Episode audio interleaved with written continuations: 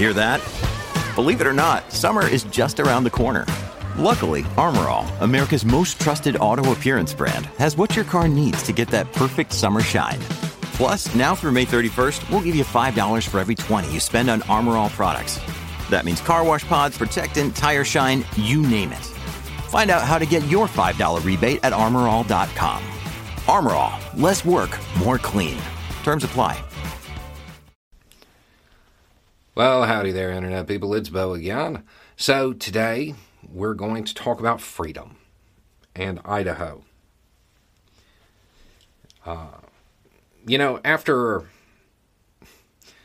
I put out that video talking about the woman at the gas station who explained the standards of care that might exist if the current situation was allowed to get worse, I had a lot of people tell me that, you know, that's anti freedom and that freedom is what really matters, and that this would never happen. So, Idaho must be where never exists. That must be where that time frame is. Idaho is now operating under crisis standards of care. I would like to read something. Universal DNR order Adult patients hospitalized during a public health emergency when crisis standards of care have been declared should receive aggressive interventions.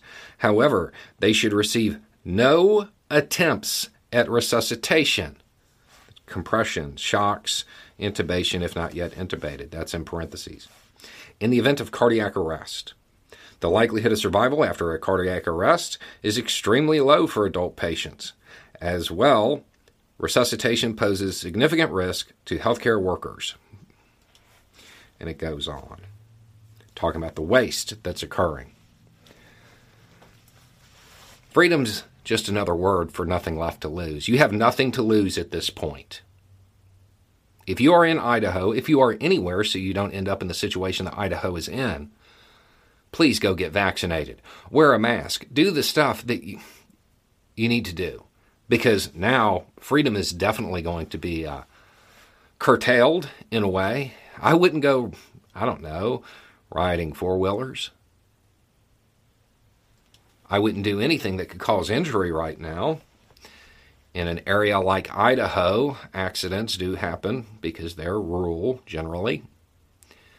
And all of that just got a whole lot more dangerous because people wanted to exercise their freedom to disregard everything that anybody with any experience or any expertise was telling them.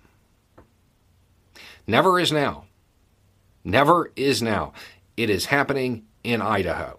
They are operating under crisis standards of care. At this point, this is kind of preventable. This is preventable. There is a vaccine that's available. We know what slows down the spread. We know what increases survival rates. But freedom, right? Anyway, it's just a thought. Y'all have a good day.